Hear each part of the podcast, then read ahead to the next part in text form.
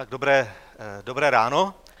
Eh, tak jsem rád, že Petr a kapela začali eh, takhle dobře tady tu neděli naši. Je to poslední neděle v tomto roce, nevím, jestli to víte, dokud jsem se nesplet, ale datum už je vysoké, tak jsme společně tento rok naposledy, ale to nevadí, protože asi přijde další rok a další neděle.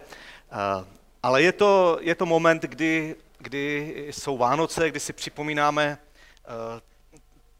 ty největší události vánoční. Samozřejmě čelíme to, co Petr říkal, určitému konzumu a té době. Možná by bylo lepší, kdybychom začali Vánoce slavit někdy jindy, eh, že by nám to vyniklo úplně jinak. Třeba bych navrhoval někdy na podzim, ale to je asi příliš radikální. Ale eh, já bych začal jednou z básní, vlastně takových prologů, které napsal poštol Jan, a chtěl bych dneska mluvit o, o, o některých věcech, eh, které nám vlastně Ježíš přinesl, kež by to pro nás bylo pozbuzením, ale, ale i a, a pozbuzením ve víře, jak, být ještě, jak, jak ještě více následovat Pána Boha, eh, být mu vděčný. Tak já začnu tím prologem, kterým začíná apoštol Jan svoje evangelium, několik veršů z něho. Eh, už je četl minule Bedřich, minulé neděli a já pak budu pokračovat dalším. Na počátku bylo slovo a to slovo bylo u Boha a to slovo bylo Bůh. To bylo na počátku u Boha. Všechno povstalo skrze něj a bez něho nepovstalo nic, co je. V něm byl život a ten život byl světlem lidí a to světlo svítí ve tmě a tma je nepohltila. To slovo se stalo tělem a přišlo žít mezi nás. Spatřili jsme jeho slávu, slávu, jakou má od otce jednorozený syn, plný milosti a pravdy. Z jeho mil- plnosti jsme všichni přijali a sice milost za milostí. Zákon byl vydán skrze Mojžíše, milost a pravda však přišla skrze Mesiáše Ježíše. Boha nikdo nikdy neviděl. Jednorozený syn, který v otcově náručí, ten jej vylíčil. Tak to je úvod, jak, jak ho sepsal apoštol Jan, eh, jak eh, ilustroval eh, příchod Ježíše na tuto zem. Já teď nebudu soutěžit s těma různými, různými betlémy a takovýma věcma, které jsou kolem nás, které vyjadřují příchod Ježíše jako miminka z jiného místa. Já jsem bych navázal na to slovo, o kterém mluvil tam Jan v úvodu, že v Ježíši přišla milost za milostí, jak kdyby to byla vlna za vlnou v tom dobrém, které, která vás osvěží, která vás uh, umije, uh, která vás potěší, když jste u moře. Uh, píše v tom takovém naléhavém rytmu, milost za milostí stala se v Ježíši Kristo. Co to ta milost znamená, tak zkuste poslouchat, chtěl bych to vyjádřit několika způsoby, co vlastně slovo milost pro nás znamená a, a proč si myslím, že to je jeden z největších, nebo že to je vůbec největší dar, který, který můžeme přijmout uh, skrze to, že jsme křesťané, nebo že se hlásíme ke křesťanství, anebo uh, co to znamená vůbec pro tento svět. O Ježíš své veřejné působení začal uh, v synagoze a četl tam něco o letě milosti. Já to přečtu. Duch hospodinův je nade mnou, neboť mě pomazal nést evangelium chudým, poslal mě vyhlásit odpuštění, nebo poslal mě vyhlásit propuštění zajatým a prohlédnutí slepým, propustit soužené na svobodu a vyhlásit léto hospodinovi milosti.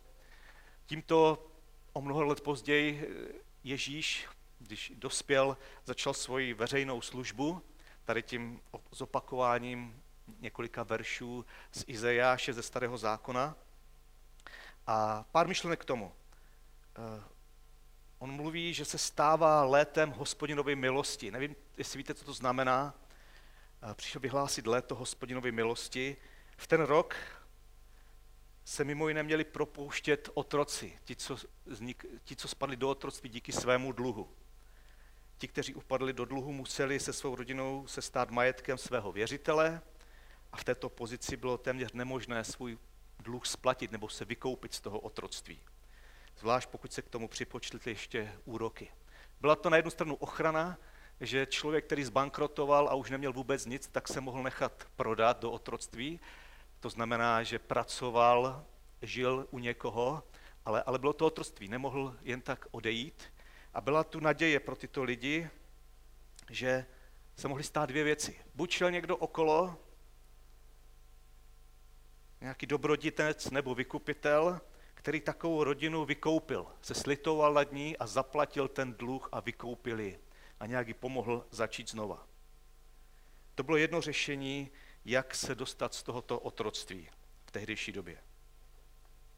A je dobré si taky připomenout, že, že v tom jazyku Bible, řečtině, je slovo dluh stejné pro slovo vinu nebo hřích. Má jenom jedno slovo, které vyjadřuje dluh, vinu a hřích. A tak to bylo i v okolních řečích, jako je latina, dnešní holandština a další jazyky, mají jenom jedno slovo. A pak by modlitba páně mohla znít, odpust nám naše dluhy, jakož i my odpouštíme našim dlužníkům. V latině je tam slovo debit. Odpust nám naše dluhy, naše debity. To máte karty, že jo, na placení, ty takové a takové. A stále to slovo používáme. A Ježíš přišel, aby vyhlásil let toho hospodinu milosti. Prvním způsobem bylo, že někdo zaplatil jiný za to otroctví, ale pak tu byla ještě jiná možnost, jak smáznout dluh nebo jak se z dluhu dostat, že přišel onen rok milosti, který byl jednou za 50 let a z historie víme, že toto přikázání Izraelci moc neposlouchali. Oni v tom jednou za 50 let měli propustit ty otroky na svobodu, ať už tam byl jenom rok nebo nějakou dobu, měli je propustit a dělat další věci milosti, to se moc nedodržovalo. A Ježíš přichází a říká ve svém prvním veřejném kázání, že on je tím létem milosti, že s ním přichází odpuštění a mazání dluhu. On tu časovou událost, která byla jednou za 50 let, to, to, je, to bylo skutečně výjimečné a ještě se to nedodržovalo, tak nahradil sám sebou. Já jsem léto milosti, říká tady v tom obrazu. A tomu oni dobře rozuměli, ti Izraelci, oni tomu moc dobře rozuměli, co to znamená. To bylo pro ně šokující eh, prohlášení. A Ježíš říká, že teď stojím já tady před vámi a přináším toto léto milosti, kdy stačí, když bychom to řekli, vyhlásit, říct, já jsem zbankrotoval, já už nemůžu, prosím o pomoc přiznat, že ze svých sil nejsem schopen s tím nahromaděným dluhem, s kterým v životě jdu, ze svou vinou, eh, se svými hříchy dál pokračovat. A Ježíš se nevlamuje, oznamuje, že tu je prostor pro tady to odpuštění, pro tady tu milost. A takhle začíná Ježíš svoje eh, působení na tomto světě, kdy říká, Bůh mě posílá, abych vyhlásil léto milosti hospodinovi, abych, abych mohl propustit lidé, kteří jsou v dluzích, ale nejen těch finančních, ale i v dluzích vztahových, v dluzích vůči němu, vůči druhým. Jiné slovo proto máme hřích, anebo zvin, které jsme dokázali způsobit během našeho života. A evangelium o tom, že, že Bůh přichází skrze Ježíše z milosti a, a, a ten debit to, že na tom našem kreditu, když máte někdy mobil, dětská, některé to máte, že, jo, že nemáte paušal, máte tam jenom na měsíc třeba nějaký počet korun, které můžete utratit a když to vytelefonujete, tak už tam nic není, máte prázdný kredit. A evangelium je to, že někdo přichází, aniž byste to věděli, vám ten kredit dobije. Takže vy se tam podíváte a najednou máte zase plno. Máte z čeho žít, můžete žít a radovat se možná z toho telefonu a z telefonování s druhými, ale, ale v tom pravém slova smyslu je to mnohem víc, že přichází někdo a ten debit maže a doplácí. A my ten naše dluhy, viny, ať už to nazveme jakkoliv, nemůžeme žádnými skutky nějakým způsobem odpracovat, je smáznout. Stačí se pouze odevzdat a věřit v boží transakci, která probíhá za mě, ale i mimo mě v tom je evangelium velkým paradoxem, že nakonec to hlavní se děje mimo nás, že někdo jiný platí za mě, ale jde to i nějakým způsobem i mimo mě. My na tom nemáme veliký podíl. A tak Bůh posílá milost za milostí v Ježíši. Posílá to hlavní odpuštění a dobití kreditu těch našich dluhů, které maže. To je evangelium. A ne každý ten dar cení, ne každý si váží tohoto daru. A na druhou stranu, tento dar je pro každého, i pro lidi, o kterých bychom to moc eh, nečekali, anebo nepředpokládali. A já bych to chtěl ilustrovat, tu boží milost za milostí na příběhu, eh, který máme v Biblii, který máme ve skutcích svatých apoštolů, na apoštoli Pavlovi, na, na tom, jak on, jak ho vlastně spláchla, když to řeknu, milost za milostí a jak ho milost přesvědčila, aby změnil svůj život. A myslím, že v tom, co tam řeknu, že je to podobné i s námi. Každý to, kdo přijal Pána Boha nebo se potkal s Pánem Bohem, to prožil trochu jinak nebo výrazně jinak, ale některé ty oblasti jsou, jsou stejné. Je to, je to něco, co, na co si můžeme šáhnout nebo co můžeme z boží milosti prožít. A já bych jenom krátce mluvil o jednom úseku kratoučkem z Pavlova života, kde jde vidět, v čem spočívá dar, eh, kterou přines, který přines Ježíš. Pavel byl jménem, původním jménem Saul a byl to horlivý člověk, pravověrný žid a toužil potom, aby zažil okamžik, kdy se potká nebe ze zemí, kdy ta realita Pána Boha, o které byl on přesvědčen, se potká s tím bídným údělem lidí na zemi a kdy se to promění, tento svět, a kdy Bůh bude moct uzdravit zem. On tomu věřil, eh, tak jako tomu někteří židé věřili. Eh, oni, když měli chrám, tak tam to prožívali, že tam se setkává s nimi Bůh, ale ten byl rozbořený, eh, nefungoval, nebo jenom zbytky pak svoji naději vložili do Tóry, když rozevřeli Tóru, což byl kousky Bible, starého zákona, takže tam prožívají to nebe na zemi, nebo to spojení, ale oni toužili ještě po proměně celého světa.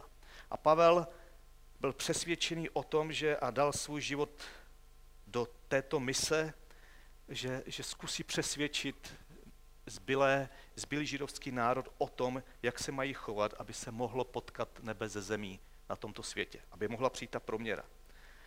A dělal to na hraně svých sil, eh, svého intelektuálního vzdělání, mluvil pěti jazyky, byl to velmi schopný člověk, který se řídil starým zákonem. A, a část židů si vzala z toho starého zákona uh, proto, aby mohla prosadit Boží království na zemi i násilí. Měli mnoho příběhů, kdy, kdy bylo oslavené násilí, jak Bůh zasáhl ve starém zákoně. A Pavel byl přesvědčený o tom, že je potřeba použít násilí, pokud se jedná o boží pravdu. A tak se stal člověkem, který byl součástí Štěpánova ukamenování, první mučední Kristovy církve po vzkříšení Ježíše. Zřejmě byl Štěpán, který byl zabit za Pavlovy přítomnosti. A dál pak Pavel měl nelichotivou vizitku, kdy Bible to opisuje takhle. Saul stále chrl samé výhrušky proti pánovým učedníkům.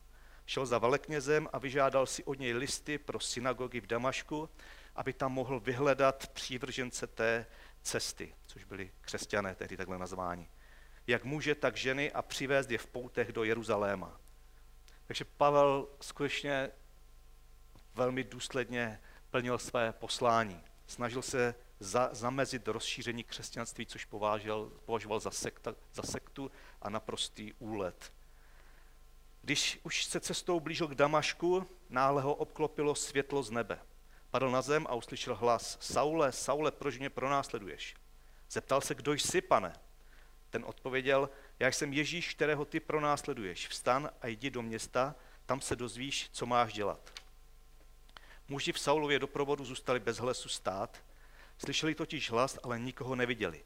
Když se Saul zvedl ze země, otevřel oči, ale nic neviděl. Museli ho do Damašku odvést za ruku. Po tři dny neviděl, nejedl ani nepil. Zajímavý zážitek, který nevím, jestli bychom chtěli opakovat, takhle se setkal Pavel s Ježíšem.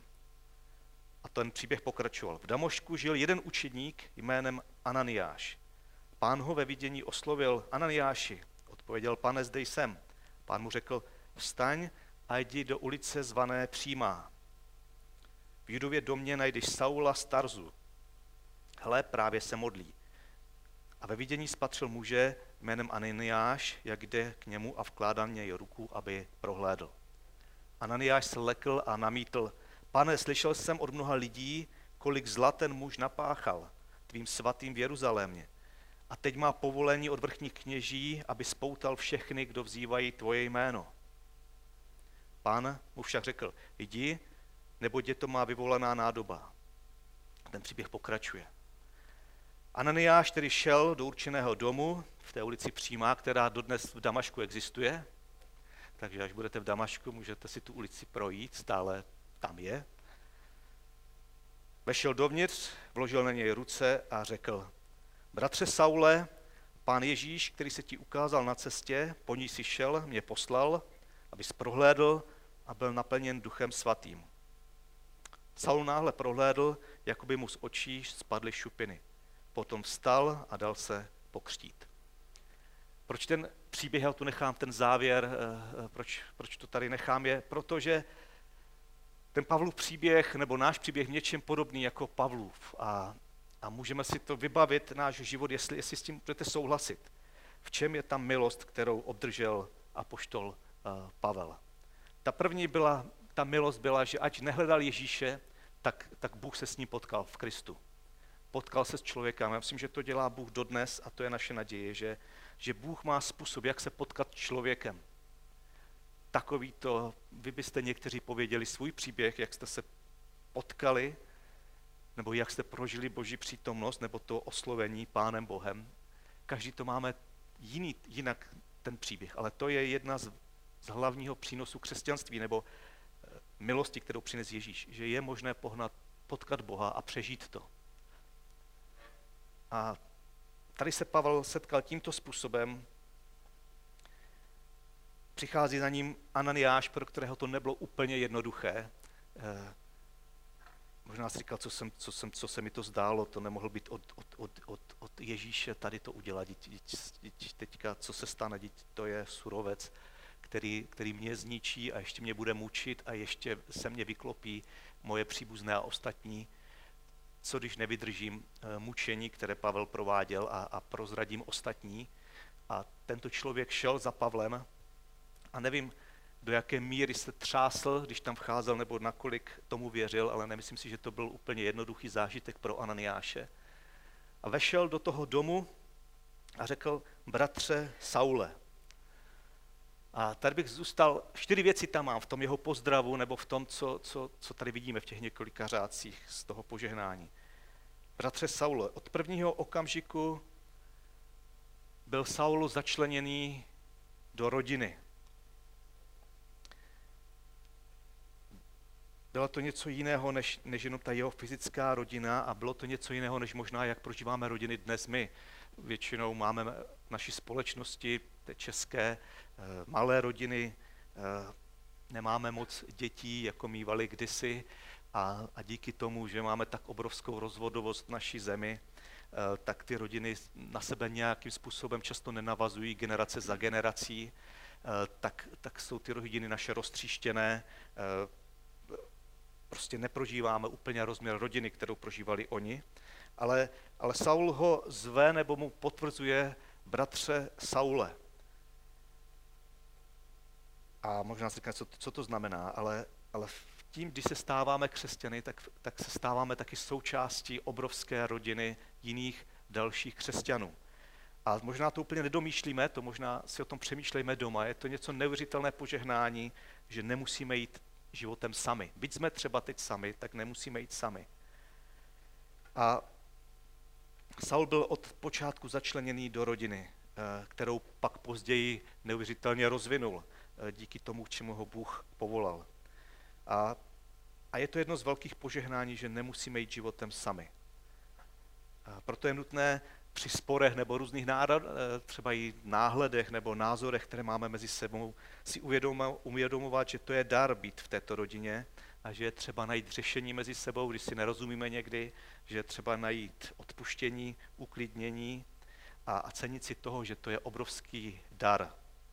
A ne vždycky se to křesťanské církvi daří, nebo nám lidem, ale je to výsada být součástí velké rodiny.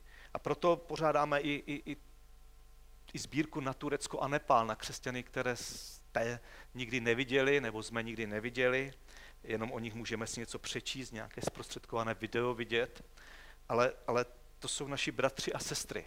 My nepoužíváme na nějakou moc toto oslovení, ale právě proto to možná teď může velmi dobře vyniknout, že jsme něco je víc než jenom přátelé, ale že v Kristu jsme bratři a sestry a že tento dar je třeba taky chránit, o něj pečovat a učit se do něj investovat a využívat. Na druhou stranu, když jsme v nouzi, když se nám nedaří, a požádat o tuto pomoc, protože je to něco, co není z nás, ale je to dar, který po staletí neuvěřitelným způsobem funguje. To druhé je, co, co tam Pavel prožívá a co prožíváme mnozí z nás jako požehnání. Bratře Saule, pán Ježíš, který se ti ukázal na cestě, po níž si šel, mě poslal, abys prohlédl. On přichází, aby zvláštním způsobem byl Pavel uzdravený. Pavel prožil slepotu po několik dní, nemohl si pomoci, byl oslepený. Nevíme, jakým způsobem, co to bylo, ale neviděl. A my jsme ve společnosti a možná i jako křesťané, kdy moc na zázraky a divy nevěříme.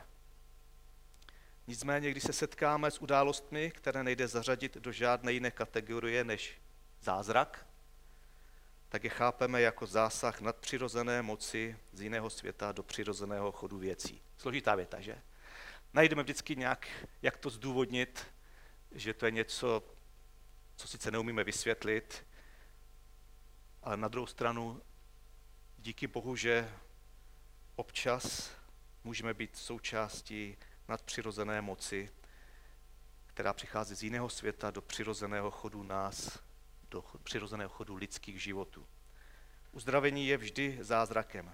Nicméně, jako Ježíšovi následovníci si dobře uvědomujeme, že Bůh má moc k uzdravení i dnes. Také si uvědomujeme, že ne všude a ne vždy a ne vždy tam, kde bychom předpokládali, Bůh tento uzdravení dá. Pavel, zaž, Pavel zažil uzdravení, zažil, kdy Bůh uzdravil některé lidi kolem něj skrze něho, zázračně v ten moment. A zároveň Pavel měl spolu, spolupracovníky, kterým radí, jak si mají pomoct ve své nemoci, nebo co mají dělat a sám trpěl nemocí. Nebyli ani skrze Pavla všichni uzdraveni. V této věci přetrvává tajemství a přetrvává i stejná boží moc. A to je další požehnání, které můžeme prožívat s příchodem Ježíše Krista. Že je tu zvláštní boží moc, kterou Bůh svým způsobem udělí lidem, nám, vedle svého rozhodnutí. Je tam další třetí věc. Poslal mě, abys prohlédl a byl naplněn duchem svatým. To je další věc, která se děje a co je milost obrovská, když člověk přichází k Bohu nebo když potkává Boha a, a nechá si zaplatit, smazat ten dluh, když si nechá dobít ten kredit z boží milosti, tak je tady dar Ducha Svatého. Současně Saul během návštěvy Ananiáše, nemáme tam moc detailů, přijal Ducha Svatého. Dar, který je podstatou našeho dalšího života s Bohem. Skrze dar Ducha Svatého přijímáme moc a sílu žít jako křesťané. Mluvit do Kristu, dělat skutky milosti, dávat, podporovat, pomáhat, zastávat se druhým, čelit nespravedlnosti. Používat boží obdarování, pak o nich Pavel píše dál, duchovní dary ke službě a pomoci druhým a taky prožívat posvěcený život, podobat se Bohu. O tom nemůžeme všem dneska mluvit, ale je to další z věcí, kterou přináší Evangelium a Ježíš. Dar Ducha Svatého. To, když to zhrnu, a pak už mám jenom jedno, je, prožíváme milost za milosti, se, se můžeme setkat s Bohem. A že věříme tomu, že to může každý člověk se potkat s Bohem z jeho milosti že máme možnost být zapojeni do velké rodiny, že nemusíme být sami, že Bůh dává uzdravení, dává dar Ducha Svatého a to poslední, které tam Pavel prožívá, nebo to je jeho reakce na to, co se s ním stalo v tu chvíli, Saul náhle prohlédl, jako by mu z očí spadly šupiny. Potom vstal a dal se pokřtít. Eh, Pavel prožívá křest a tehdy tomu rozuměli moc dobře, protože těch křtů bylo mnoho v té společnosti tehdy, ale tomuto křtu rozuměli, být pokřtění znamenalo zemřít a vstát z mrtvých s Ježíšem. Zanechat starý život v té vodě a vstát do nového. A pro Pavla to muselo být velmi silné, protože on si moc dobře uvědomoval, kolika lidem ublížil, jakým způsobem na sebe nahrnul obrovskou vinu a jakým způsobem ho tento křest očistuje vnitřně, ale i veřejně, aby mohl vstát do nového života. Mimo jiné to byl taky znak příslušnosti k rodině. Nechal se pokřtít do rodiny křesťanů. Tehdy to taky připomínalo označování otroku, ale ne nedobrovolné, ale dobrovolné, že se nechal označit, nechal si jakoby vytetovat značku, já patřím ke Kristu. To nejdůležitější bylo, že pokřtění se hlásil ke Kristu jako k Mesiáši. Tak to bylo několik milostí, když to řeknu, když to řeknu, použiju milostí za milostí, které nám Bůh přinesl v Ježíši Kristu o Vánocích, kdy se Ježíš narodil a kdy si můžeme připomínat to, na čem křesťanství stojí. Vánoce nám přinášejí mnoho dárků a darů, ale ten nejvzácnější a zřejmě nevystižitelný, ani já nestačím za těch půl hodiny vyjádřit vlastně, kdo Ježíš je, ale víme, že je darem. A tak apoštol Pavel o několik let později, o 15 let později, píše v jednom svém dopisu, Bohu buď vzdán dík za jeho nevystižitelný dar. A, mluví v kontextu milosti, za to, že Ježíš se star milostí. A tak bych chtěl zakončit eh, tady to naše zamyšlení nebo to zastavení vánoční a pak uslyšíme píseň eh, tady, tou, tady tím poděkováním nebo tímto vyznáním. Díky Bože za odpuštění našich dluhů, našich debitů, našich vin a hříchů.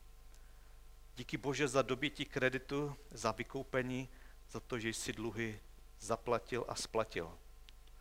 Díky za možnost se setkat s tebou, díky za dar rodiny, díky za tvoji moc v zázracích a divech, které občas můžeme vidět a zažívat.